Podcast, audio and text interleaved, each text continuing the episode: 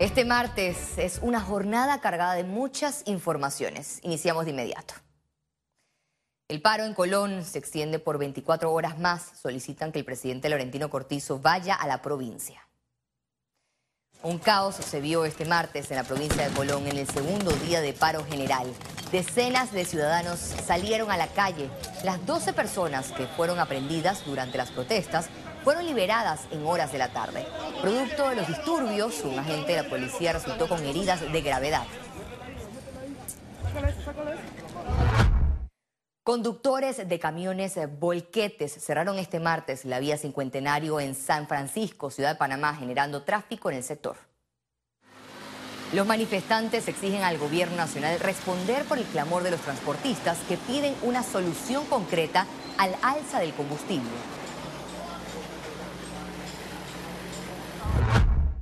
El secretario de Energía reconoció que el gobierno no tiene un paliativo específico para enfrentar el alza de combustibles. Por el momento no tenemos una respuesta eh, específica les está analizando a nivel interinstitucional, pero hay que ser responsable, ¿no? Yo creo que eso es parte de la, del aporte y la seriedad que tiene que presentar el gobierno nacional de ser esto transparente ante la opinión pública eh, y presentar la realidad fiscal de, la de lo que estamos viviendo. Nos gustaría tener alternativas adicionales y se están buscando todavía, pero bueno, el, el reducido espacio fiscal no lo ha permitido hasta el momento. Los empresarios reiteraron el impacto negativo que dejan los cierres de vías en la economía del país.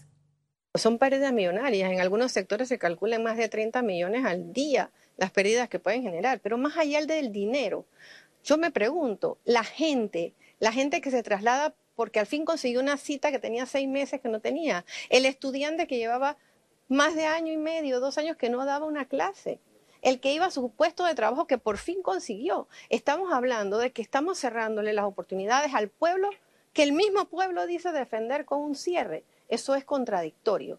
Hay que trabajar. ¿Y cómo se trabaja? Llegando a acuerdos. El diputado del PRD, Cristiano Adames, confirmó este martes que aspira a reelegirse como presidente de la Asamblea Nacional. Eh, hay que pedir el voto, estamos solicitando el voto, así que el voto es el que define la realidad electoral de cualquier persona desde un club de padre de familia. Nuestra bancada de 35 más la alianza de 5 y no es que sea suficiente porque eh, el acuerdo de comunidad en, en la Cámara Legislativa es el que propicia los consensos necesarios para las discusiones plenas y exhaustivas a nivel de las comisiones. Nosotros solicitaremos respetuosamente el voto a todos los compañeros diputados de, de las bancadas diversas de la Asamblea Nacional. El Partido Revolucionario Democrático se prepara para las elecciones internas que se desarrollarán el próximo domingo 15 de mayo. Una contienda reñida y con muchas expectativas es lo que percibe el analista político Renato Pereira. La ex ministra de Salud Rosario Turner y el diputado Benicio Robinson son las dos figuras que buscan la presidencia del Comité Ejecutivo Nacional del PRD. Aquella representa el cambio, en cierto modo, y representa un género, el género femenino que aspira a tener una, más importancia dentro del partido. Benicio ha demostrado que, que es un hombre político, sí, que corresponde a su época. Pereira cree que este es el momento crucial del PRD para permanecer en el poder por un quinquenio más, pero bajo el mandato del actual vicepresidente José Gabriel Carrizo. Creo que es el candidato virtual del PRD a las elecciones del 2024. El analista político Jaime Porcel ve en los perredistas Rosario Turner y Benicio Robinson dos corrientes que se traducen en una gran maquinaria de votos para un torneo estrecho. Rosario Turner es una gran estratega, es una gran estratega que ha sabido mantener un pasito atrás. Vinicio Robinson es sin lugar a duda un, tirador de puñete que viene de abajo, un hombre que ha hecho una vida partidista intensa. Para la Secretaría General, el segundo cargo con más peso político en la estructura, compiten los dos exdiputados de la Asamblea Nacional, Rubén de León y Pedro Miguel González. Rubén de León es una buena figura de transacción para él, para ellos, para la gente de San Felipe. Es un hombre que ha sido dos veces presidente de la Asamblea. Lo esperable es que se repita, ¿no? que haya una reconducción de Pedro Miguel en parte como secretario general del partido. En los comicios del oficialista Partido Revolucionario Democrático se elegirán a los 10 altos dirigentes del Comité Ejecutivo Nacional, a los miembros del Tribunal de Honor y Disciplina, el defensor de los militantes, el Frente Femenino y el Frente de la Juventud. Félix Antonio Chávez, según. La ex ministra de Salud, Rosario Turner, destacó que mantiene más del 50% de aceptación para asumir el cargo de presidenta del Partido Revolucionario Democrático. Bueno, yo tendría que plantearte que nosotros eh, tenemos mediciones y esas mediciones en este momento nos dan a nosotros la ventaja y por eso me siento muy optimista. Menciones, ¿cómo así? Eh, estamos alrededor del 53% de aceptación, que es un porcentaje alto porque mucha gente a veces no define porque el voto es secreto y a veces eh, prefiere no decir a su candidato. La Defensoría del Pueblo registra más de 20 hombres y 15 mujeres desaparecidas a nivel nacional. Sí, informes tengo que 24, 24 eh, caballeros desaparecidos que están en investigación. Nosotros también lo estamos verificando. Eh, no solo es un tema de mujeres, aunque evidentemente el tema de mujeres eh, impacta más por, por el género, pero estamos en, los dos, en las dos vías investigando las desapariciones. Lo que sí les pido, les pido algo a las personas. Hay personas que, que primero ventilan los casos en las redes, es bueno, pero la información hay que manejarla con cuidado. Uno. Dos, si su pariente aparece, por favor también haga la noticia de que apareció. El defensor del pueblo de Panamá asumió la presidencia del Consejo de Procuradores de Derechos Humanos de la región.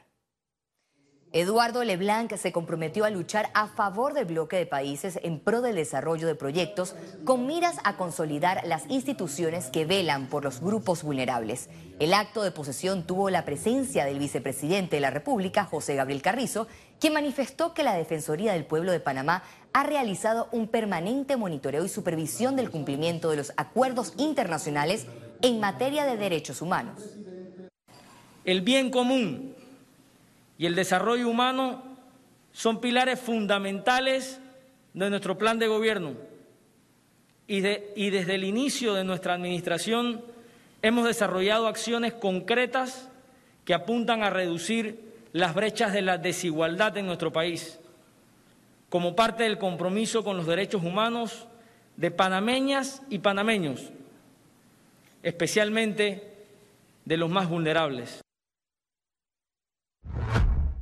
Especialistas reiteran que se debe gripalizar el COVID-19 y aprender a vivir con el virus, esto tras el aumento de casos en el país que este martes registra 3.307 casos positivos.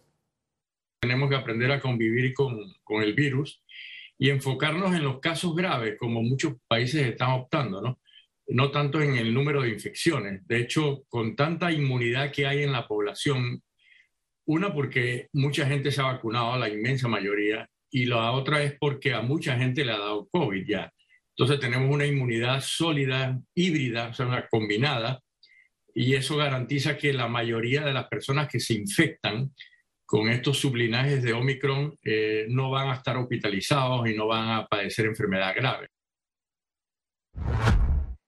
Panamá cuenta con más de 30.000 personas infectadas con VIH y SIDA.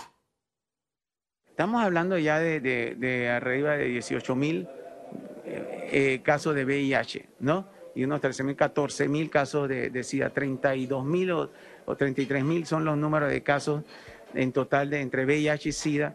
Y hay unos 17.000 personas que están recibiendo el tratamiento antirretroviral. Y aquí quiero hacer, eh, hacer un, eh, decir que desafortunadamente hay alrededor de 700 personas que estaban recibiendo el tratamiento antirretroviral y han desertado, por decir así, del tratamiento. El presidente de la República, Laurentino Cortizo, lanzó oficialmente las Olimpiadas Mundiales de Robótica 2023. Las Olimpiadas se realizarán en Panamá del 7 al 9 de noviembre del 2023 en el nuevo Centro de Convenciones Amador con la participación de más de 5.000 visitantes entre estudiantes, docentes y tutores de más de 90 países. Es un honor y un privilegio haber sido escogida por la World Robot Olympiad Association, WRO, como sede de las Olimpiadas Mundiales de Robótica, que tendrá lugar en noviembre del 2023 y cuya preparación iniciamos oficialmente el día de hoy. Es un compromiso que nuestro país acepta y acoge con el mismo entusiasmo que pusimos en la adopción de la metodología STEAM. Este miércoles 11 de mayo, el Ministerio de Trabajo habilitará la plataforma para empleo solidario. La institución realizará un acto de lanzamiento para explicar el funcionamiento de la plataforma digital. Este programa busca la generación de 1.500 empleos en su fase de plan piloto para personas y MIPIMES afectados por pandemia. Involucra incentivos y salarios de 900 dólares mensuales. Primero, los jóvenes de 17 a 25 años que entren ahí, que están buscando esa primera oportunidad, eh, pero también los afectados de pandemia. Todos los afectados de pandemia, eh, que de alguna manera u otra, sobre todo esos 40 mil panameños y panameñas que después de ser suspendidos se les reactivó el contrato y fueron desvinculados. A eso es lo que estamos esperando que puedan acceder a la plataforma. El Consejo Nacional de la Empresa Privada realizó este martes un foro sobre reactivación económica de Panamá. En este espacio, expositores de distintos sectores de la economía discutieron sobre la realidad del país, qué hace falta hacer y cómo enfrentar situaciones. También abordaron la evolución del empleo en Panamá, la necesidad de crear confianza para atraer inversiones, oportunidad de créditos, entre otros temas. Yo creo que CONEP ha sido durante todo este periodo, y su historia lo fundamenta, un impulsor de la reactivación. En este caso lo que queremos es se establezcan estrategias sostenibles para generar empleo, debatir los problemas de cada sector y que salgan insumos que le ayuden a las autoridades a la promoción de políticas públicas adecuadas. Estados Unidos accedió a revisar el Tratado de Promoción Comercial con Panamá a través de una mesa técnica.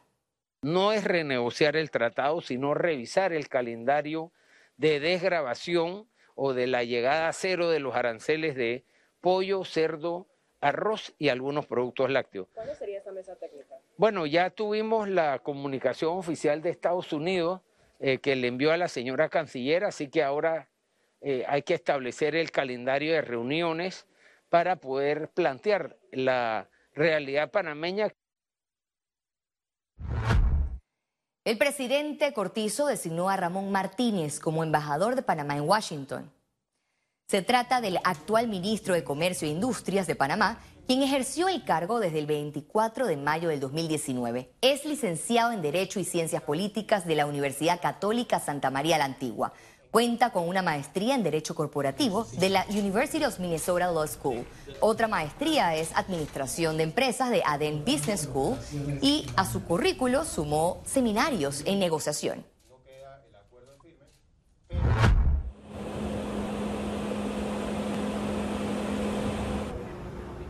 En esa calle asesinaron a dos periodistas más en México. Esto sucedió en el estado de Veracruz y ya suman 150 desde el año 2000. Los detalles en un reporte de Gabriela Vega en Internacionales.